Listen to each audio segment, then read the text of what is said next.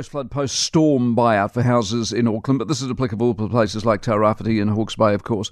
Uh, for homes that can be managed with flood protection or land stabilisation, the council have agreed to provide mitigations. Now, these are the Category 2P houses. Uh, the mitigations come in at 25% of the property's capital value. So if a home has a CV of a million, mitigations that cost up to $250,000 are considered feasible, so the home could be assigned as Category 2P. Mitigation works, by the way, will also need to be delivered within two years. Auckland Mayor Wayne Brown is with us us on this. A very good morning to you. Good morning to you. How vexed is this whole issue? Pretty vexed. um, I don't know if there's a if there's a vexation uh, gauge, but it's fairly high. I mean, it's complicated because um, you're making it up as you go along, essentially, aren't you? We are. It's it's a mixture of um, sensible decisions, minimising cost and maximising the help we can provide without upsetting the ratepayers too much, and also negotiating through a group of councillors, some of whom are more um, addicted to spending than others. Yeah. Um, so the category, so we've got to the original category, which is you're out, the home's finished, we'll buy it out, 50 50 with the government. This 2P thing, is that on board with, the government on board with this as well? Well, they were making it up as they went too, of course, and they were quite happy for us to come up with some better ideas. Mm. There's a possibility that with this it'll cost a little bit less and give a few more people the, uh, the right to live in the house that they've grown attached to, uh, where you can make a moderate level of investment to repair.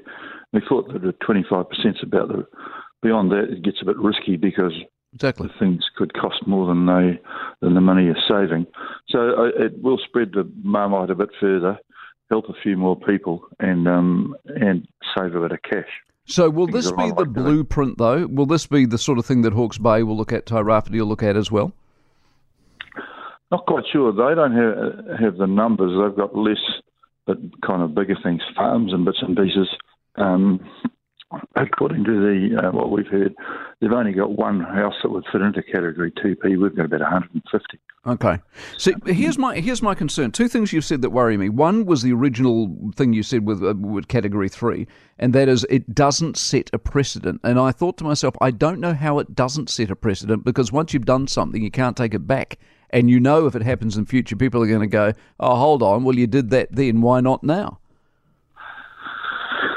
Well, uh, the precedent, uh, the uh, the government kind of uh, really almost strong armed us into doing this, and I have been saying right away that we are not the insurer of last resort. We have made people who are uninsured cough up a lot more, and there was a, uh, and that is to get around a precedent set by the by the previous governments in Christchurch, where somehow or other they coughed up everything for people who weren't insured. Yeah. So I'm busy avoiding all those as best as I can. Although that's still a um, big number, though. For the non-insured, mm. you're still paying out big bucks. Yeah, but those are yeah, that's true. But in the terms of the two P, which are actually there's not many not insured. The percentage is quite small, to be fair. and so, in the overall scheme of things, these two Ps, um, if we don't do this, they would be threes. So that million dollar house, we'd be yeah. giving them, we'd be paying them a lot more. Yeah, I get so, it. Um, uh, it, it. Getting them to this category, they can provide a retaining wall or jack the house up and shift it ten metres. It's a lot cheaper than coughing up the whole three um, category three money. I mean, it's a nasty situation to be in in terms of council paying for something or other that um, wasn't foreseen, and uh, certainly well, it wasn't, and, and the, the flood the rainfall wasn't predicted at all, which is nice that the yeah. Ministry of Trans, uh, whatever they have, weather ring um, did admit that they'd got that a bit wrong. Exactly. But here's your next problem with the two Ps. So we decide we'll put a retaining wall in or we'll shift the house, and then the rain comes again and it didn't do any good. You've just blown a quarter of a million dollars down the drain. What was the point of that?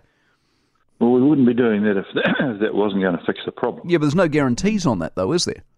Uh, we won't be doing the one. Uh, there's no guarantees in any, but these are ones which are clearly okay. will will be fixed from that. I mean, I'm I'm pretty risk and debt averse, um, and so uh, I'm worried about the the demands on cash piling up ahead of us. What with CRL being a, a billion dollars over budget, just as I predicted it would be, um, and then this added on, and then um, we're going through a complicated long term plan in which Um, I'm trying to get councils to come up with reason with things that they'd be happy to do without but they're, they're, not very forthcoming with those at the moment. And I can see we'll get to the end, it'll be the mayor's problem. Exactly. Um, where's where's um, insurance fit into all this? Because the the, the reason I'm so fascinated by all of this is that, that this is a big picture thing that's going to bite us in the bum if we don't make some hard decisions now.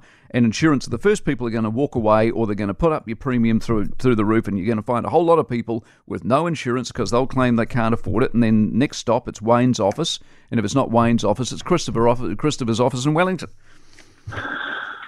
Well, that's unfortunately the uh, the nature of our country. You know, the the essence of being a New Zealander is to have your bread butter, buttered on both sides and have someone else to pay for it. but that's all coming home to roost now, and I mean that's where I've got. I've got uh, the councils around me, the ones who borrow the twelve million and don't, don't want to sell anything to pay for it. It's, it's not easy. I've got to tell you that. No, exactly. All right, good to talk to you as always, Wayne Brown. It's worth thinking about, isn't it? Category 1, 2, and 3, now 2P.